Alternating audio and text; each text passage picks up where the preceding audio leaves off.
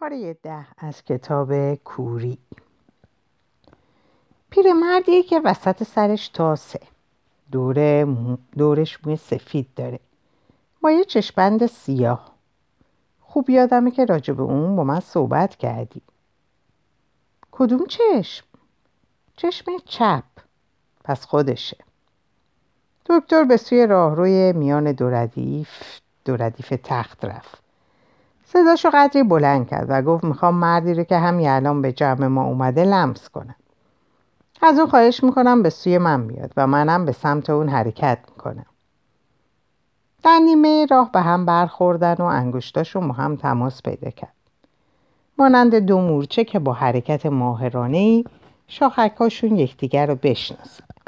اما در این مورد چنین اتفاقی نیفتاد.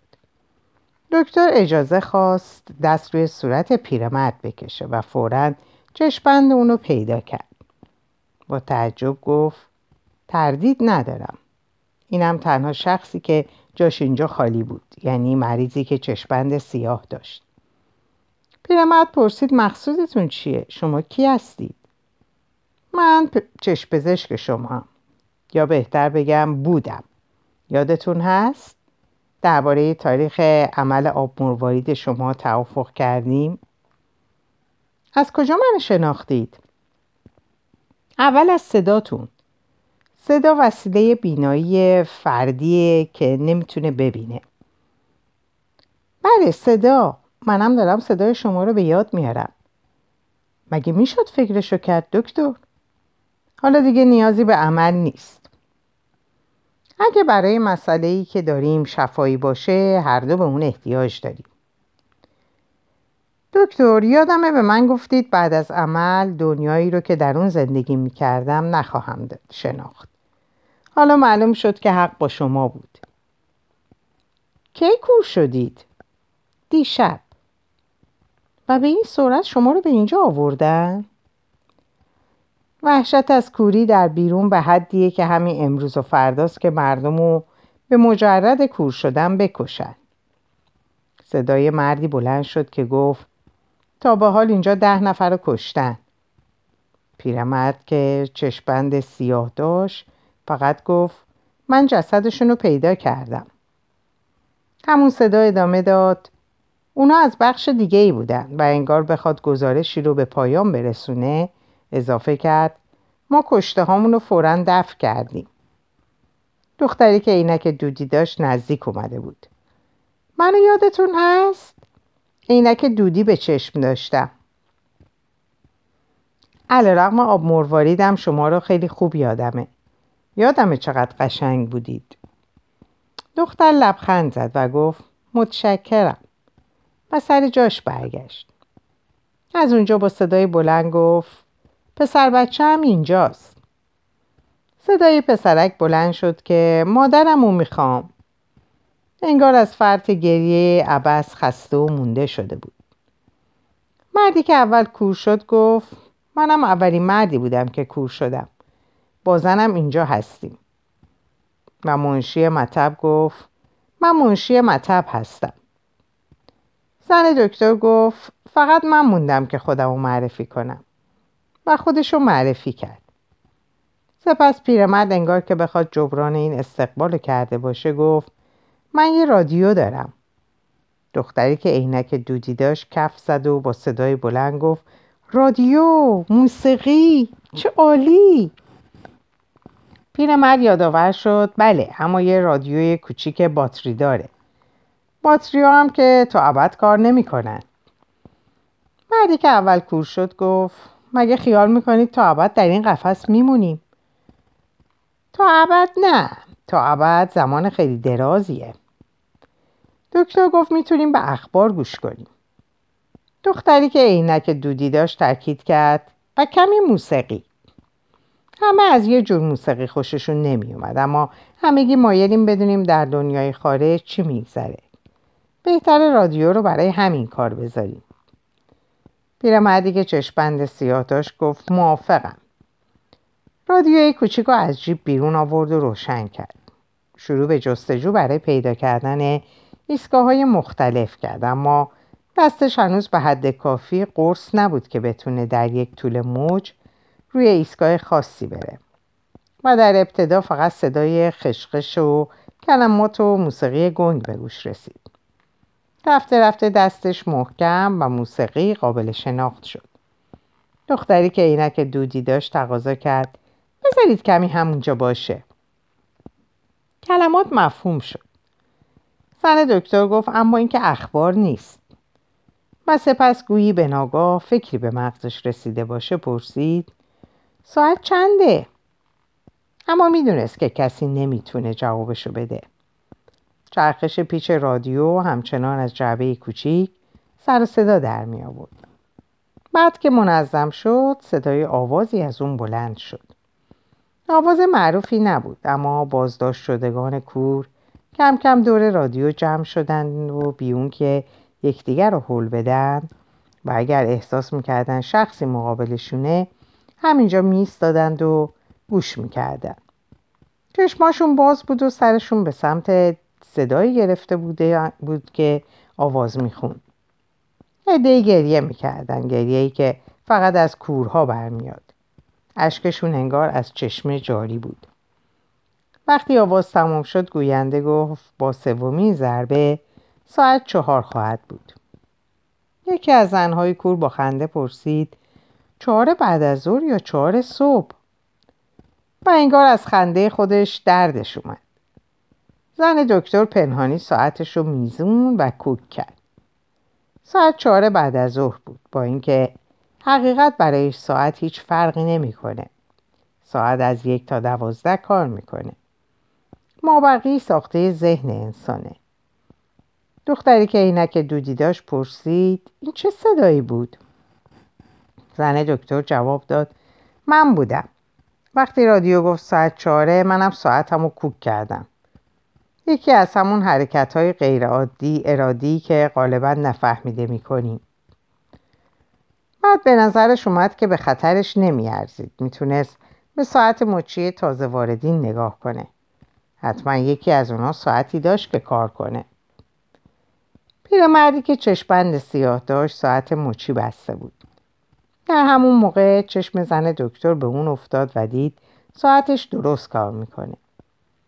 بعد دکتر گفت از اوضاع بیرون برامون تعریف کنید پیرمردی که چشمبند سیاه داشت گفت البته اما بهتره بشینیم اونقدر روی پا بودم که هلاکم. زندانیان کور سه نفری و چهار نفری روی تختا نشستن. در این موقعیت می‌خواستن کنار هم باشن. هر طور بود جا گرفتن و ساکت نشستن.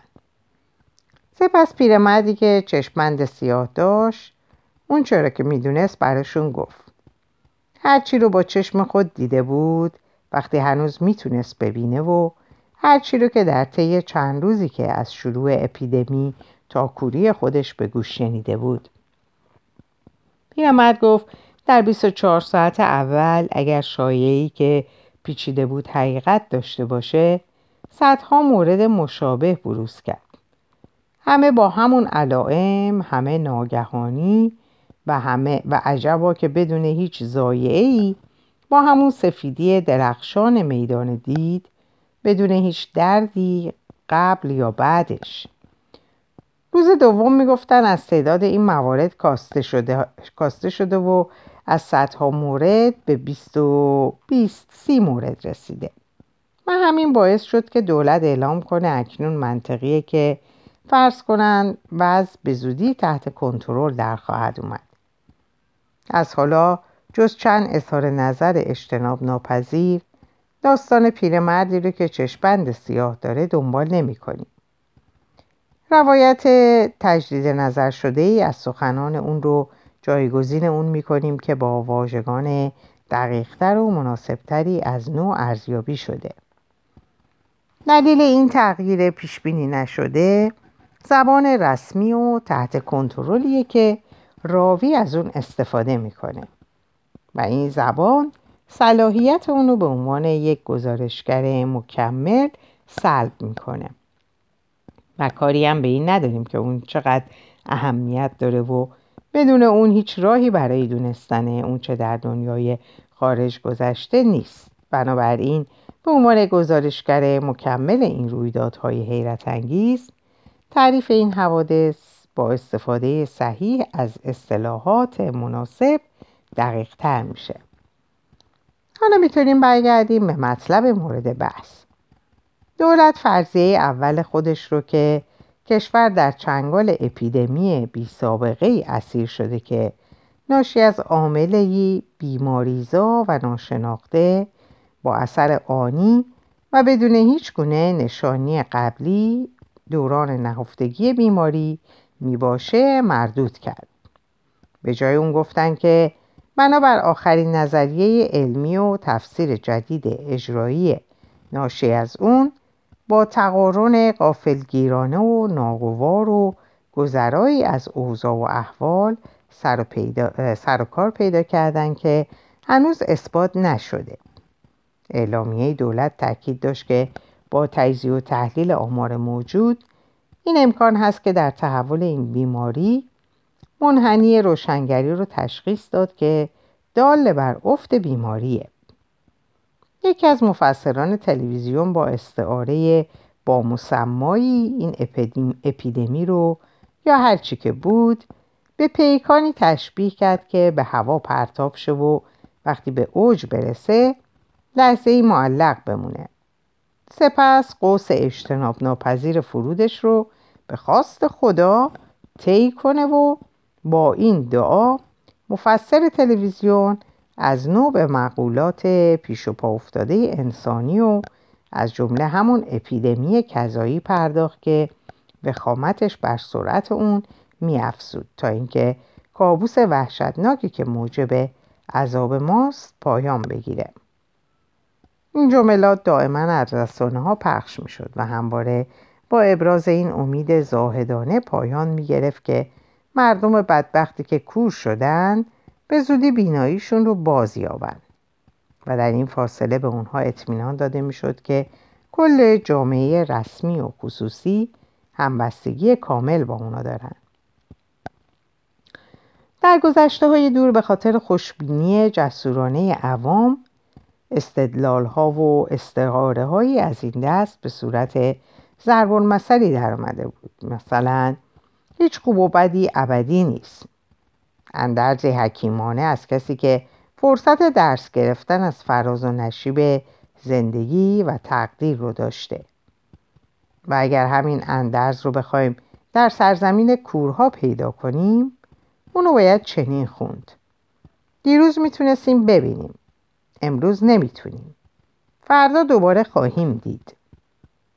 لحن و آهنگ در سطر سوم و پایانی جمله اندکی استفهامی میشه.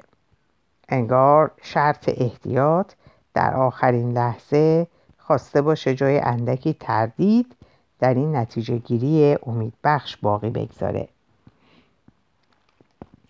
متاسفانه طولی نکشید که این امیدها عبس از آب درآمد. انتظارات حکومت و پیشبینی های جوامع علمی به دست فراموشی سپرده شد. کوری شیوع پیدا می‌کرد. نه یک جزر و مد ناگهانی که همه چیز رو در خود غرق کنه و ببره. بلکه بیشتر مانند رسوخ تدریجی هزار و یک جویبار موزی و مخفی که پس از خیسوندن کامل زمین به ناگاه اونو کاملا زیر آب ببره. مسئولان که اکنون عزم رو جذب کرده بودند در مواجهه با این فاجعه اجتماعی شتاب زده کنفرانس های پزشکی ترتیب دادند. به خصوص با حضور چشم پزشکان و متخصصین مغز و اعصاب. کنگره که قرار بود برگزار شه به خاطر کمبود وقت لازم هرگز تشکیل نشد.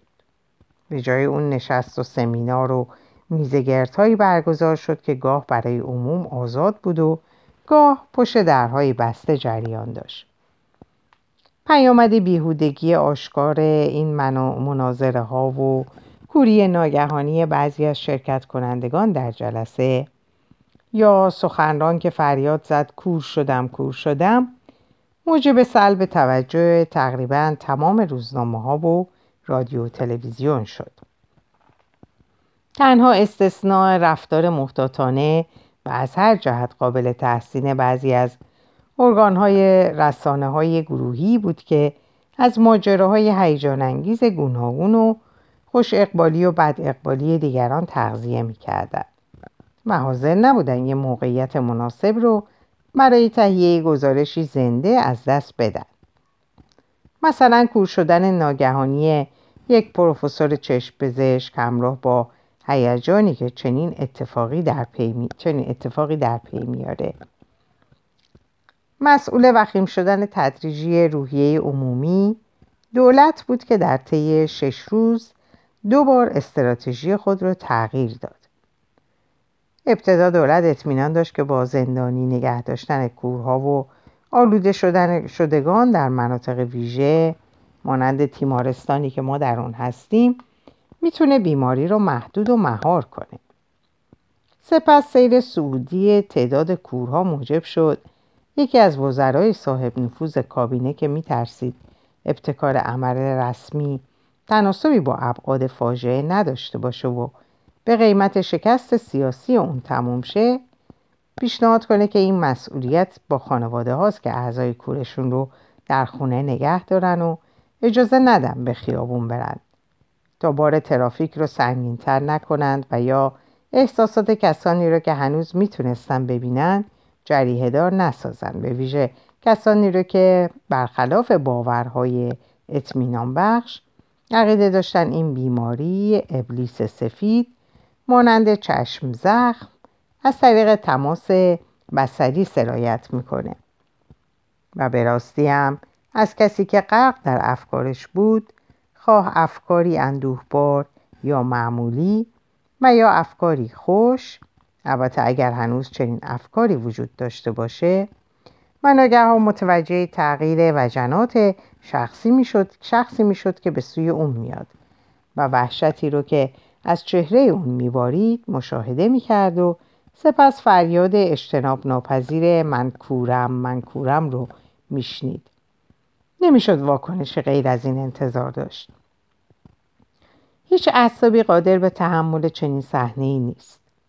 بدتر اینکه همه این خانواده ها به خصوص خانواده های کوچکتر به سرعت تبدیل به خانواده های کور شدن و هیچکس سالم نمون تا اونها رو راهنمایی کنه و مواظبشون باشه و یا همسایگانی رو که هنوز بینا بودند از اونها دور نگه داره. و روشن بود که این افراد کور ولو پدری دلسوز و مادر و فرزندی مهربان توان یاری به یکدیگر را نداشتن. در عوض سرنوشتی مشابه مشابه سرنوشت اشخاص کوری پیدا می‌کردن که در تابلوی نقاشی با هم راه میرن با هم زمین میفتن و با هم میمیرن. در چنین موقعیتی دولت به سرعت و به ناچار عقب نشست و هر جا و مکانی رو که مناسب دید تصاحب کرد. در نتیجه کارخونه های متروکه کلیساهای بلا استفاده پاویون های ورزشی و انبارهای خالی سریع و فلمجلس مورد استفاده قرار گرفتن. پیرمردی که چشپند سیاه داشت گفت در این دو روزه صحبت از برپا کردن چادرهای ارتشی بود. در ابتدا در همون اول کار چندین سازمان نیکوکاری داوطلبانی رو معمول کمک به کورها می‌کردن تا رخت خوابشون رو جمع کنن توالتاشون رو تمیز کنن لباساشون رو بشورن. حداقل کمکی رو ارائه بدن که برای زنده موندن مورد نیازه حتی برای کسانی که می‌بینند. این افراد نیکوکار خیلی زود کور شدن اما لاقل جوان مردیشون در تاریخ ثبت خواهد شد. پیرمردی که چشمبند سیاه داشت پرسید آیا هیچ یک از اونها به اینجا اومدن؟ زن دکتر جواب داد نه هیچ کدومشون نیومدن پس شاید فقط شایعه بود مردی که اول کور شد با یاد آوردن ماشین خودش و راننده ای که اونو به مطب رسونده و برای کندن قبر کمک کرده بود سوال کرد شهر و ترافیک شهری در چه حاله؟ پیرمردی که چشمبند سیاه داشت جواب داد ترافیک شهر بسیار آشفته شده و به موارد خاص و تصادفهایی که رخ داده بود اشاره کرد. دفعه اولی که راننده یک اتوبوس ناگهان در حال رانندگی در جاده کور شد علیرغم قربانیان و مجروحین این حادثه مردم از روی عادت واکنش زیادی از خود نشون ندادند. و مسئول روابط عمومی شرکت اتوبوسرانی بدون عذاب وجدان اعلام کرد که این تصادف اسفبار ناشی از اشتباه انسانی بوده و با در نظر گرفتن تمام جوانب مانند یک حمله قلبی قلبی غیرمنتظره برای فردی که هرگز ناراحتی قلبی نداشته اجتناب ناپذیر بوده. مدیر شرکت توضیح داد که کارمندان ما همچنین قطعات مکانیکی و الکتریکی اتوبوس ها به طور مرتب و با دقت فراوون معاینه و بازبینی میشن. همونطور که با توجه به رابطه علت و معلول می‌توان دید که میزان تصادف وسایل نقلیه ما بسیار اندک بوده. این توضیحات مفصل در روزنامه ها منعکس شد. اما مردم گرفتارتر از اون بودن که اهمیت زیادی به یک تصادف بدن. هرچی باشه اگه ترمزم می‌برید قضیه بدتر از این نمی‌شد. من علاوه دو روز بعد دقیقا همین علت موجب تصادف دیگه ای شد.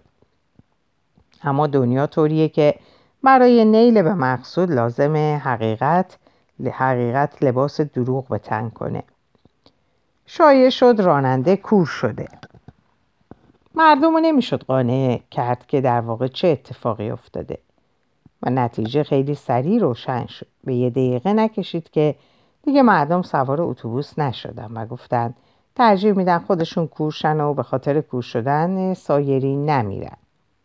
سومین تصادف در فاصله اندک و باز به همون دلیل شامل اتوبوسی بدون سرنشین شد که موجب اظهار نظرهایی از این دست کردید اون هم در لفافه و با لحنی آمه پسند که ممکن بود این بلا به سر من بیاد.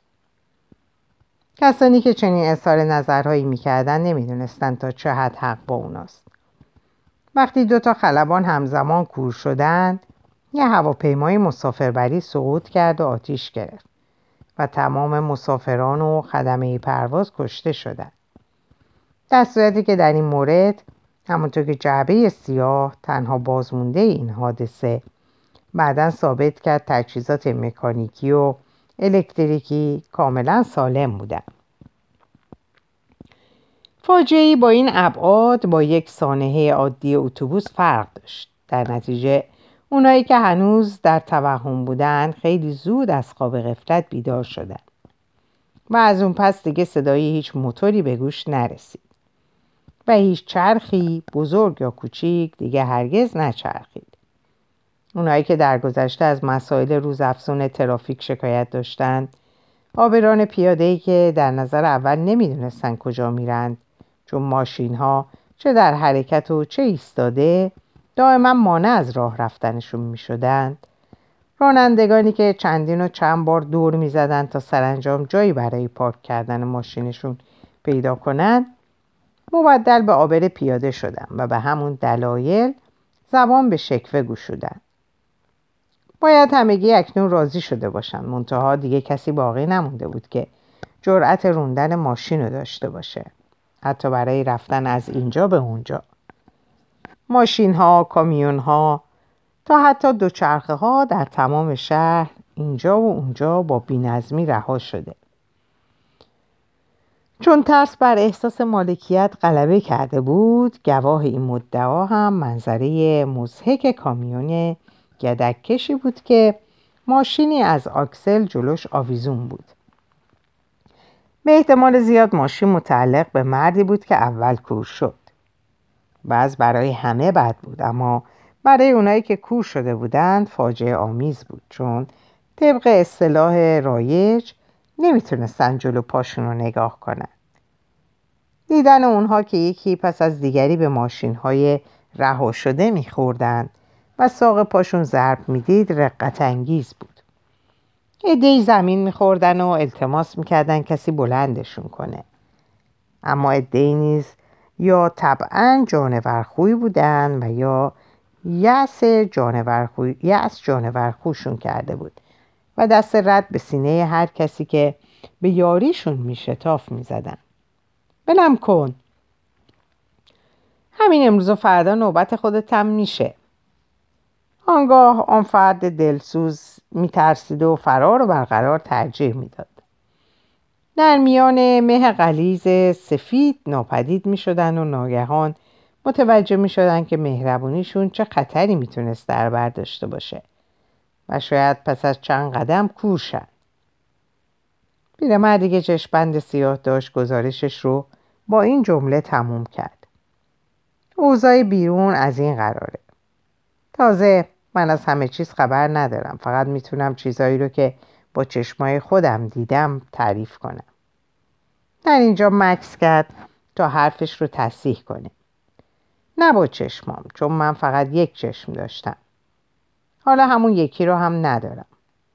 خب دارم اما دیگه به درد بخور نیست. هیچ وقت از شما نپرسیدم چرا به جای چشم بند از چشم مصنوعی استفاده نکردید. مردی که چشمبند سیاه داشت پرسید بگید ببینم چرا باید این کارو می‌کردم؟ معلومه چون شکل بهتری داره و تازه خیلی بهداشتی تره میشه اونو در آورد شست و مثل دندون آریه سر جاش گذاشت. بله آقا اما بفرمایید ببینم چه فایده ای داره که در وضع فعلی تمام اشخاصی که هر دو چشمشون رو از دست دادن با یه جفت چشم مصنوعی دوره بیفتن. حق با شماست هیچ فایده ای نداره. به خصوص حالا که ظاهرا همه دارن کور میشن زیبایی دیگه بیمعنیه. تازه دکتر بگید ببینم در اینجا برای رعایت بهداشت چه توقعی می‌توان داشت؟ دکتر جواب داد شاید فقط در دنیای کورهاست که همه چیز همونیه که واقعا هست. دختری که عینک دودی داشت پرسید پس مردم چی میشن؟ مردم هم همینطور. کسی باقی نمیمونه که بتونه اونها رو ببینه. پیرمردی که چشمبند سیاه داشت گفت همین الان فکری به نظرم رسید. بیایید برای وقت گذراندن بازی کنیم. همسر مردی که اول کور شد گفت چطور وقتی چیزی نمی‌تونیم ببینیم بازی کنیم؟ خب مقصودم دقیقا بازی کردن نیست. هر کدوممون تعریف کنیم در لحظه ای که کور شدیم چی دیدیم. یه نفر گوش زد کرد که این کار می‌تونه مایه خجالت شه.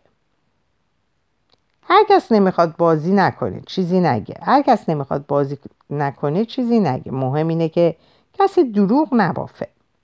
دکتر گفت مثال بزنید. پیرمردی که چشمبند سیاه داشت گفت البته من وقتی داشتم به چشم کورم نگاه می‌کردم کور شدم. مقصودتون چیه؟ خیلی ساده است.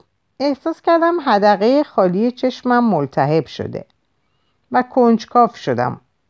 چشمندم و برداشتم و در همون لحظه کور شدم. صدای ناشناسی گفت انگار یه جور تمثیله.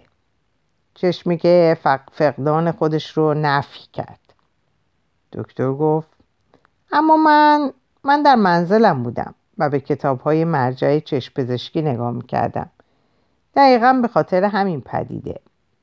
و آخرین چیزی که دیدم دستهام بود که روی کتاب گذاشته بودم. زن دکتر گفت آخرین تصویری که من دیدم متفاوت بود. وقتی به شوهرم کمک می‌کردم سوار آمبولانس شه.